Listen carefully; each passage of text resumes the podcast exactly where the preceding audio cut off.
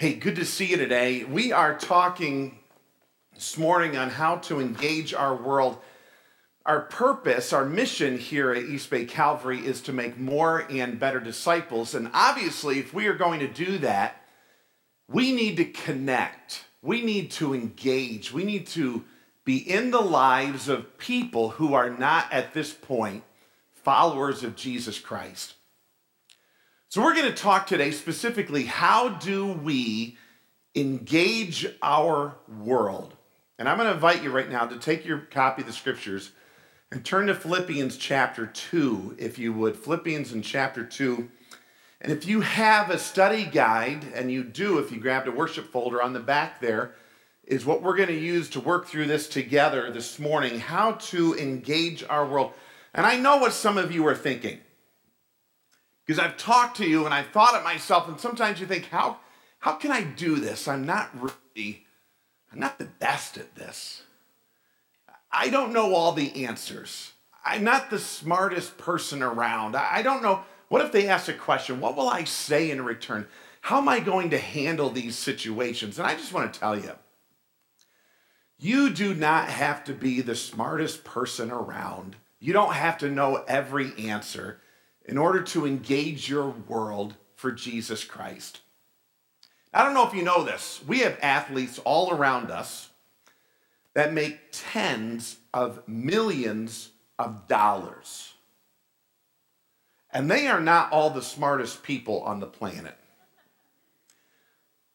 I couldn't resist, and I looked a few of these up. Would listen to these for a moment. Australian golfer Greg Norman was quoted as saying, I owe a lot to my parents, especially my mother and father.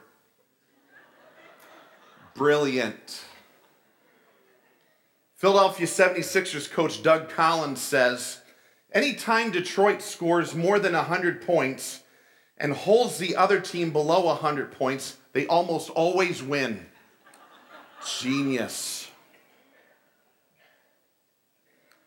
North Carolina State basketball player Charles Shackelford said, left handed, right handed, it doesn't matter. I'm amphibious. New Orleans Saints running back George Rogers, when asked about the upcoming season, said, I want to rush for a hundred or I want to rush for a thousand or fifteen hundred yards, whichever comes first. And one of my favorites is uh, Joe Theismann, former Redskins quarterback. Nobody in football should be called a genius. A genius is a guy like Norman Einstein. yeah, he's a, that's a good one. And then the last one I'm going to give you uh, NBA center Chuck Nevitt said, My sister's expecting a baby, and I don't know yet if I'm going to be an uncle or an aunt. There's a brilliant one for you. And they make millions of dollars, people. And they make millions of dollars because here's the deal they know their purpose. They know what they're there to do. They're to take this orange ball and stick it in that hole and keep the other team from doing it. And that's how they do it. They don't have to be the brightest bulb in the pack. And so, you know, for you and I, we just need to engage with our purpose. Why are we here? We latch onto our purpose and just put our heart into it and trust God. We can engage our world together with the gospel of Jesus Christ. And I want to give you a few things this morning from Philippians 2 that'll be an encouragement for us. These are very specific, tangible, practical ways that we can share our faith. And then next week, we're going to come together and we're going to be talking about a strategy, a very simple three part strategy for connecting with our world with the gospel of Christ. So here we are in Philippians in chapter 2, another chance for you to stand up. I'm just giving you all these chances Stand with me, would you? And we are going to look at verses 12 through 16. Verses 12 through 16. And we're going to be talking about how to engage our world to make more and better disciples. Verses 12 through 16 here, Philippians chapter 2. I'll, I'll read it for you. You just follow along in your translation there in your hand. Here's what it says. Therefore, my dear friends, as you have always obeyed, not only in my presence, but now much more in my absence. Continue to work out your salvation with fear and trembling. For it is God who works in you to will and to act in order to fulfill his good purpose. So do everything without grumbling or arguing, so that you may become blameless and pure, children of God without fault in a warped and crooked generation. Then you will shine among them like stars in the sky as you hold firmly to the word of life. And then I will be able to boast on the day of Christ that I did not run or labor in vain. Hey, I just want to pray with you for a moment. Then I'm going to sit you down and we'll get to work together. God, we are about to touch on such a beautiful practical thing that all of us can do starting today to change our world for you. And whatever distractions, Father, that we may have pulled into this place, whatever issues that happen outside of these doors, I pray that they will stay there for these next 25 minutes and that we will focus and walk out of here better equipped to touch people with truth, to change their lives. And we ask this, God, in the name of Jesus. Amen. Hey, have a seat. I want to walk through this um, this morning. I, I want to do something a little bit different. I want to set up for us the end of the text first. And then we're going to work down through it to see what the Apostle Paul is talking about in engaging our world for Jesus Christ. What is our world like? And so, if you look at your study guide and you look at the end of the text, he gives some descriptive statements about our world that we live in. And here's, here's what he mentions, starting, um, if you look down a little bit farther, verse 15. What's the condition of our world? Here's the condition of our world. Verse 15, he mentions, so that you may become blameless and pure, children of God without fault. And notice these words, and I know our translations may say little different words here with the same emphasis. Children of God without fault in a warped and crooked generation. A warped and crooked generation. Some translations say crooked and corrupt. And there may be another different combinations that you have in your copy of the scriptures this morning. What I want to give you is a picture of the world we live in and then how we can engage it with the gospel of Jesus Christ. The world we live in, the, the text says is crooked. And I want you to picture in your mind a straight arrow, and you know that if it is not perfectly straight, it will not hit the intended destination. There's just no way. It's got to be exactly, precisionally crafted so that it is perfectly straight if you want to be able to hit that. I want you to notice about the text, it doesn't say that the things the world does are crooked. It says the world is crooked. The reason why it will not hit the intended destination of what is right is because from the inside, the direction and the devices of the world from the inside are pointed, they are adjusted, they are crafted incorrectly. They will not hit the intended destination. It is crooked. Their moral compass is screwed. The moral position of the world is bent and misaligned, and without God, and this is the big deal without God, society's position and direction will be bent. And although they may think they are right and straight, when they are held up against the arrow of God's word, they're going to realize that they are very much misaligned and will never will never end up straight. They're crooked. Here's the second thing I want you to notice about the world. It mentions two words, crooked and corrupt. Um, there are other ways that the word's used, and sometimes even in different orders. Here's the word corrupt, and this is the understanding there.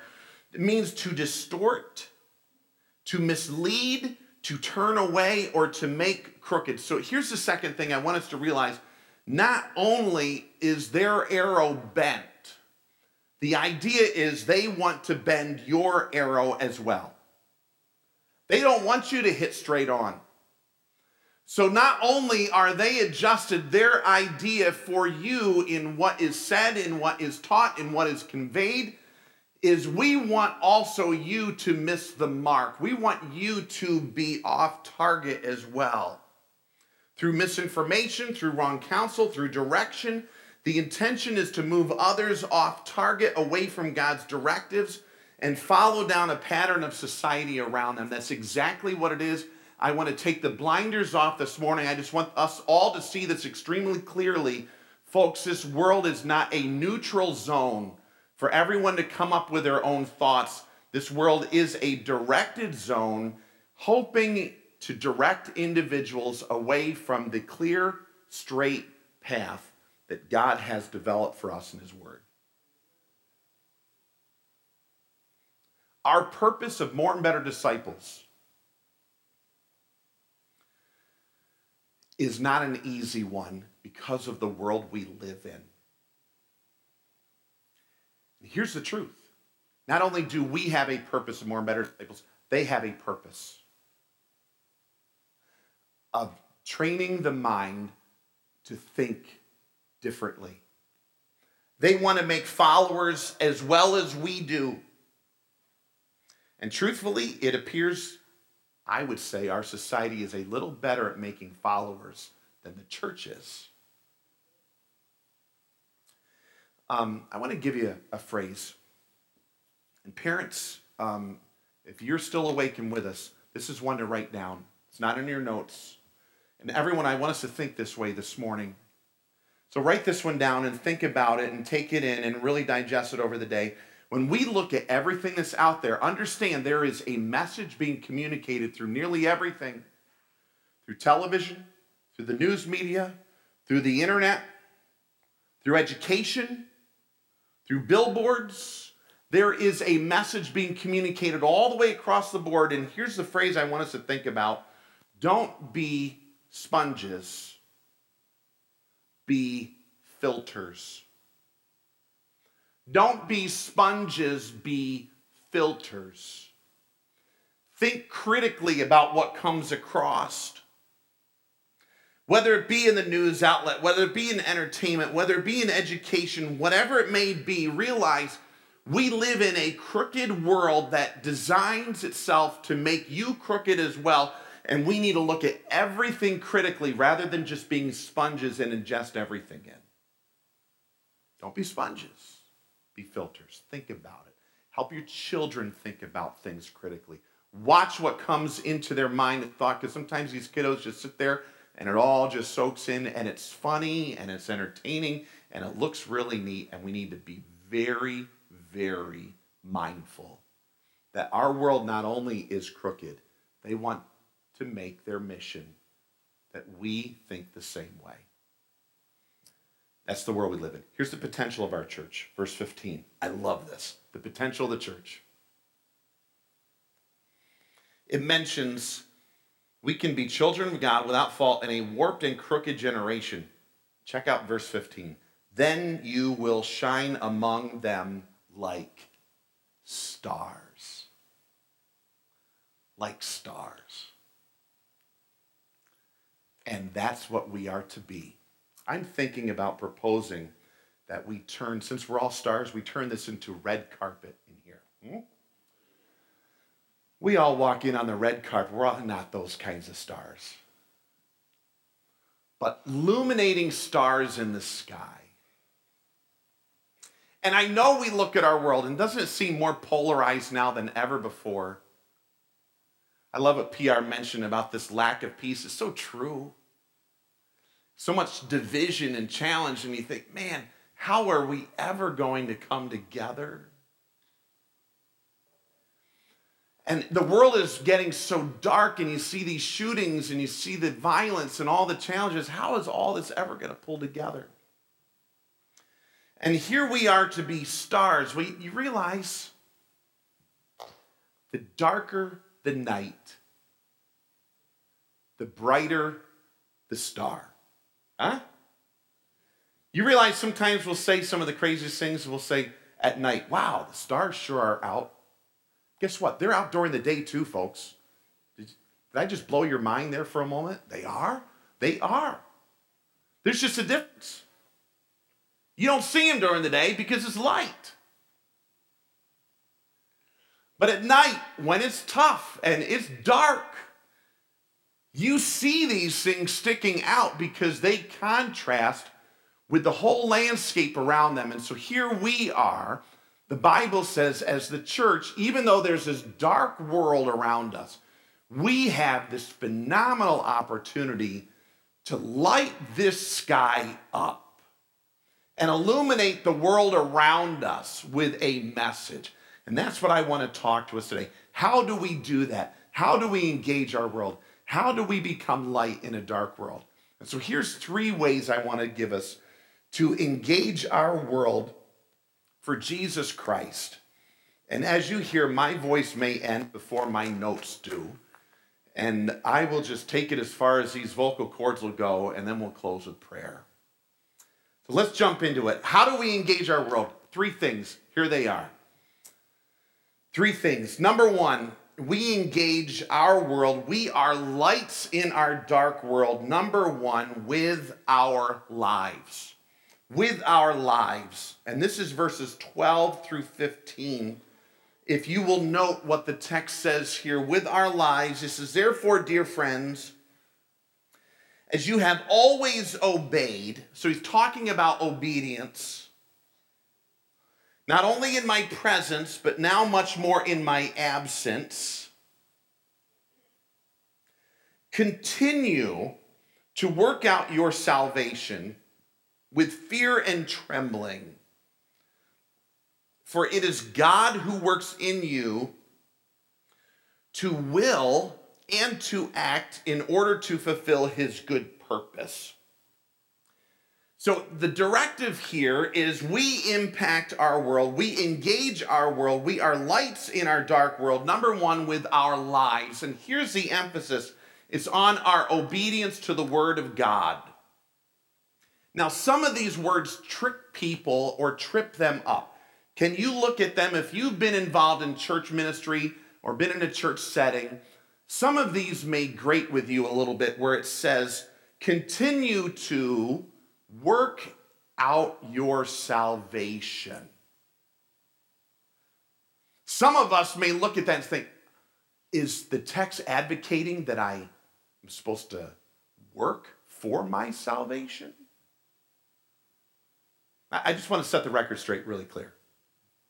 Notice it doesn't say work for your salvation. It says work it out. And I also want to mention the context it says in verse 12, as you have always obeyed, continue to. So that, that it's tied to our obedience, it's tied to our lifestyle. Work out your salvation. What is on the inside that God has done? Work that out to the outside. Let people see on the outside what God has done on the inside. And just for clarity's sake, here's the reality of salvation salvation is by works but not by ours. It's by Jesus Christ's work on the cross when he died to pay the penalty for our sin. He paid it all.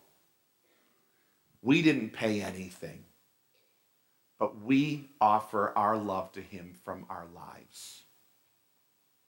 And I don't know how good your um, hymnology is, and my voice is horrible right now apologize to the people sitting around me during the song service. Uh, do you know that old song? Yep, for singing it with me? You are. Okay, here we go. I hear the Savior say, Thy strength indeed is small. Child of weakness, Child of weakness, watch and find in me thine all in all. Find in me thine all. Jesus paid it all. Jesus paid. All to him I owe. All to him. Sin had left a crimson stain. Had left a crimson. He washed it white as snow. Washed. Yeah, that's the words right there. It's not our works, it's His work. And so when the Bible mentions to work out our salvation, it's not saying to work for it. He's saying, I want you to let people see on the outside what He has done on the inside. He mentions a couple clarifications. Says, work it out with fear and trembling. This is to be serious spiritual thought and development. There needs to be a reverence and respect for God. What we live is so critically important, people. It's not only important for our watching world, it's important for our God to realize we reverence you, we love you, we respect you, you see everything I do. And I want to live in a way, whether it be publicly or privately, that you're pleased with. We do it with fear and trembling. And we can only do it with God's help. That's verse 13. It is God who works in you. Notice he works in us to will, to want to do it. He works in us to act, to do it in order to fulfill his good purpose. So realize it is only with God's help and initiative that we will actually be involved in working this spirituality, what's on the inside to the outside. We do it with fear and trembling and respect. We do it with God's help, His initiative, both to will and act. We don't do it alone. We can't do it alone. We do our work of letting our light shine before men with the help of God in our life. What we do matters. How we live matters. How we live is an engaging aspect with our world with the gospel of Christ because you know the number one reason, the number one hold up and hang up with the world with Christians, you know what it is? You know what it is? Hypocrisy. It's the number one hang up, the number one obstacle. I'm not going to do that because you know all those people are hypocrites.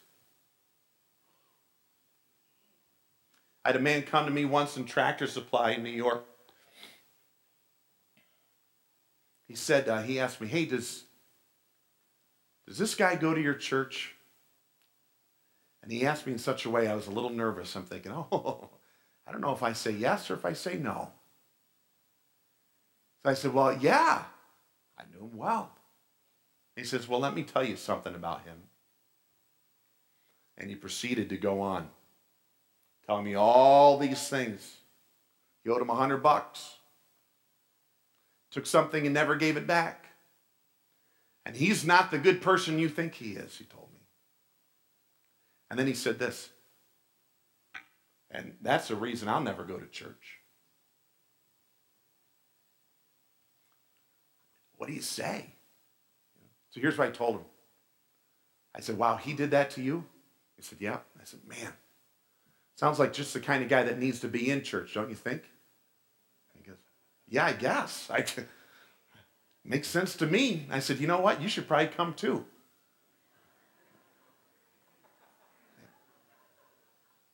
If you find something better to say, let me know. That's all I could come up with.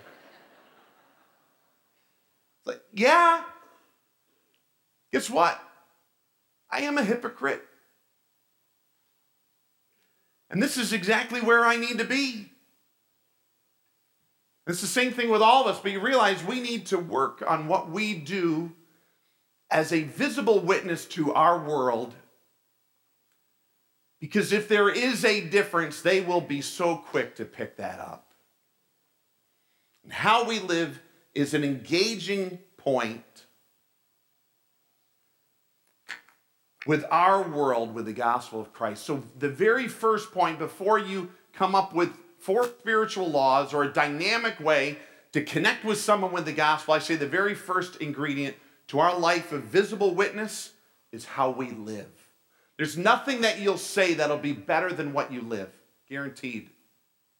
There's no tricky word sequence that you can give that will get them to think about the message and not how you live. So, the very first engaging point in the gospel is how we live. Here's number two. Number two, we engage with how we live our lives, we engage with our attitudes. Now, if the first one wasn't toe stomping enough, check out this next one. Verse 14.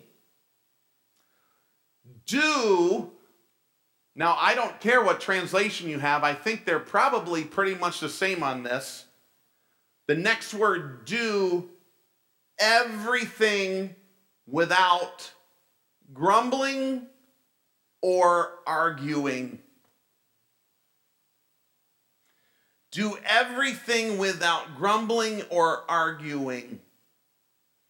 So, the second thing that we impact and engage our world with with the gospel is our attitudes. Our attitudes. There's our lives, and then there's our attitudes. Now, I don't have a problem with saying, you know, we shouldn't grumble and we shouldn't complain. Here's the problem I have with this verse is one word. Everything. Did you catch that word? Do everything without grumbling or complaining. So now just let me um, connect with you. How did you do so far this morning? Do everything without grumbling. There's some people I'm like, hey, just do something without grumbling and complaining. You know, just try one thing. Just you know, be a trendsetter. You know, turn over a new leaf. Just try one. See how it goes. There's this gal I remember good gravy. I swear she ate lemon sandwiches every day. She was so sour coming to church every day, and there was all these litany of problems. I'm like, wow, isn't it great to be in the house of the Lord today? Do something without grumbling or complaining. Then I realized I was complaining about her, and that just screwed everything up. But our attitude impacts other people around us. And the scriptures even point out the specific attitude is the one of gratitude. Do everything without grumbling and complaining. Now, here's two words. One word, the grumbling or murmuring, and the idea is private. So, man, God's not going to let us out of anything. He's saying, even privately, you want to go back to your room and growl like Snagglepuss, the cartoon, you know, fussle, rustle. You know, you go back to your room and you just futz about it. And the first word, murmuring, says, don't, don't even go back to your room and mumble and grumble. It is no private grumble session. Because the, end, the idea is what we do, even in private, somehow it's going to affect us publicly. We're going to forget sometime and carry that face out of our bedroom. And it's going to impact people around us. This is no private stuff. And then the word complaining is the idea of reasoning. And, and so he's talking about uh, open disputes and arguments, and when we begin to combat and go back and forth about what we like or don't like, he says, don't even do that. Don't do the private stuff, don't do the public stuff. Just stop all grumbling and complaining. I'm sure he had in mind two women that are mentioned in Philippians 4 2 that were having disputes in the church, and other people could see it, and he could see others around were looking at these disputable times in the church and thinking, really, that's where I want to go? Those are the people with answers, the ones that are squabbling and complaining. So the text is nailing it we want to impact our world. We do it with our lives, we do it with our attitudes. I had this idea about banning complaining. Wouldn't that be awesome? Ban complaining. I was thinking about doing this in our home and even making up t shirts, you know, with complaining and with a slash through it. And if someone complained they had to do chores or you know. Now let's think about even doing it in church. And maybe we would do, um, if you hear a complaint, it's a $5 fine. Wouldn't that be awesome? It's a win win. we will either be the most positive church around or we will be the wealthiest church around.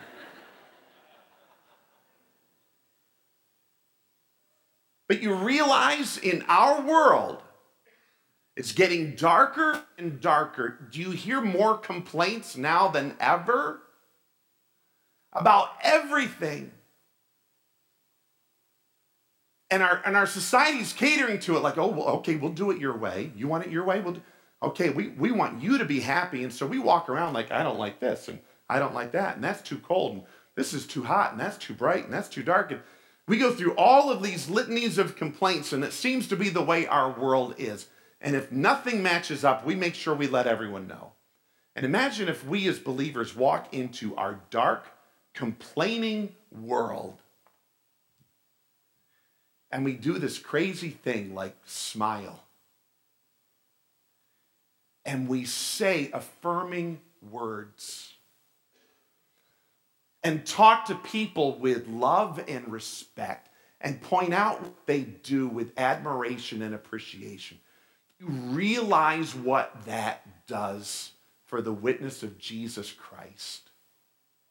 Imagine what that does when we talk to other people about our church family. And they see after church as you go through the grocery line and they say, Hey, how's your day? What are you smiling about? And say, I just came from church. It's so stinking awesome. I love my church. Love it.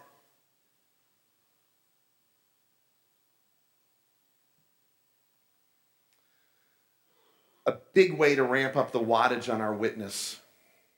Huge way is to cut complaining out of our lives, cut it out of the church. Our society's never seen anything like this before. Gratitude, thankfulness, praise, pointing out the positive, looking for the silver line. They don't see anything like this. And when we do it, wham. What an engaging thing. Here's the third one Here's the third one there's our lives, there's our attitudes. And this is a neat, neat visual that he mentions in verse 16. The end of verse 15 to 16 it says, Then you will shine among them like stars in the sky. And notice this as you hold firmly to the word of life.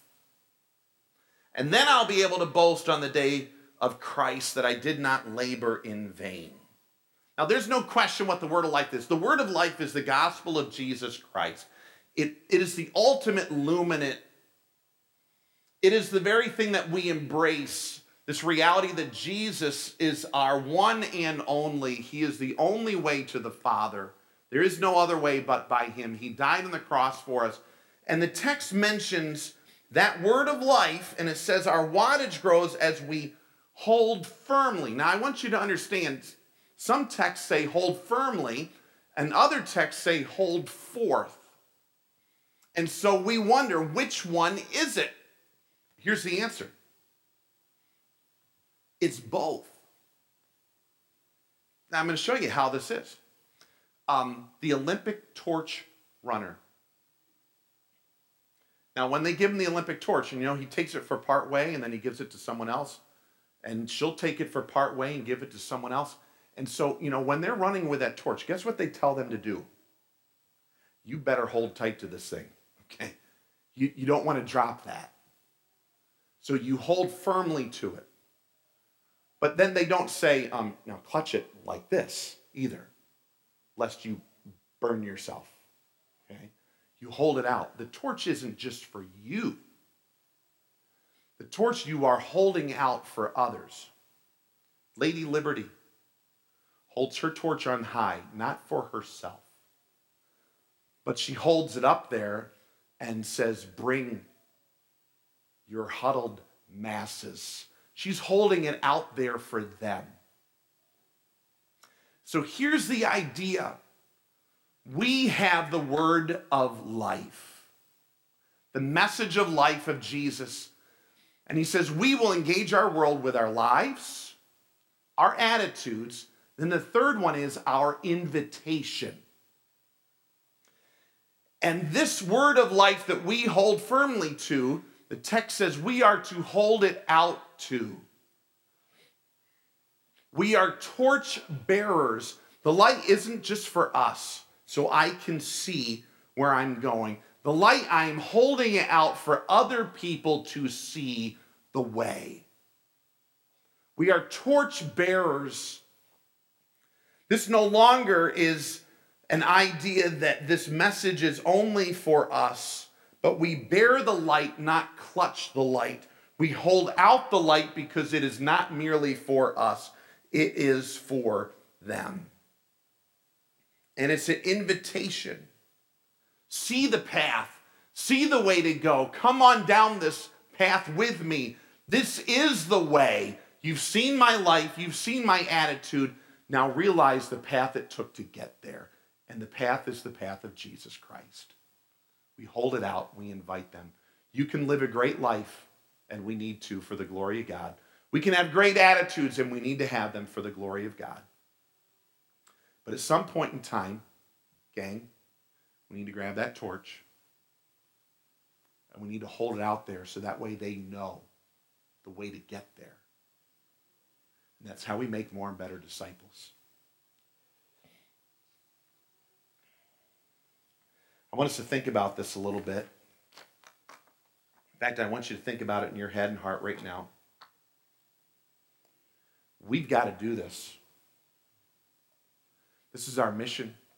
It's not a mission I came up with, it's a mission of Jesus Christ for our church. With how we live, with our attitudes, and with our invitation, our specific invitation, making more and better disciples of Jesus Christ. We've got to do it. We are in a world that is countering this very message, and we can't expect them to do it for us. This is for us. This is something everyone can do.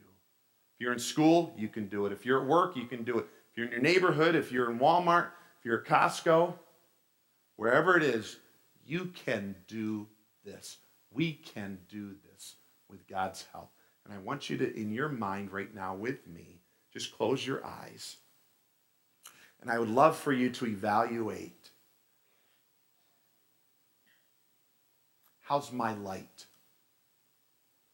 How's my light in this dark world? I, I don't want you to think about anyone else's light. I want you to think about your light. How's your light in this dark world? How's your life? Would people see it? Say, yeah, there's something going on there that I want a part of. Would people see your attitudes? Would that be a magnet?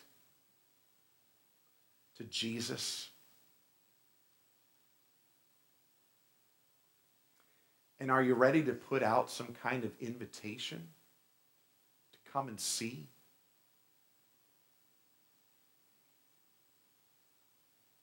I can't make a decision for you, but I would love for you to think about this. Because you can even do this at home with an unsaved spouse, with kids that need to know Jesus with, with parents that may be stepping away. Kids, you can do it there. You can do it at school, at work, wherever. These are things you can do anywhere. And in your heart, would you talk to God and commit to being this kind of engaging person in our dark world for Him? I want to give you a moment of silence. Please do that. Talk to Jesus right now commit to this kind of a life. Right now, 20 seconds of silence.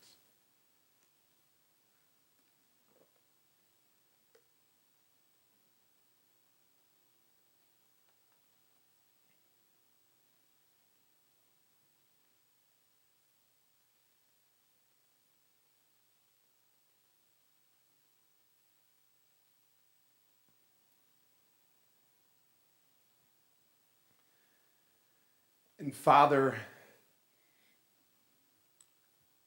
we all need to let our light shine brighter.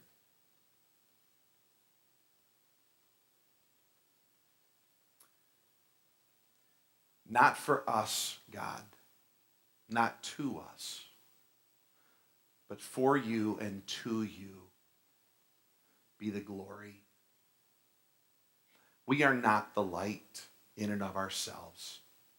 We only bear what you have shone on us.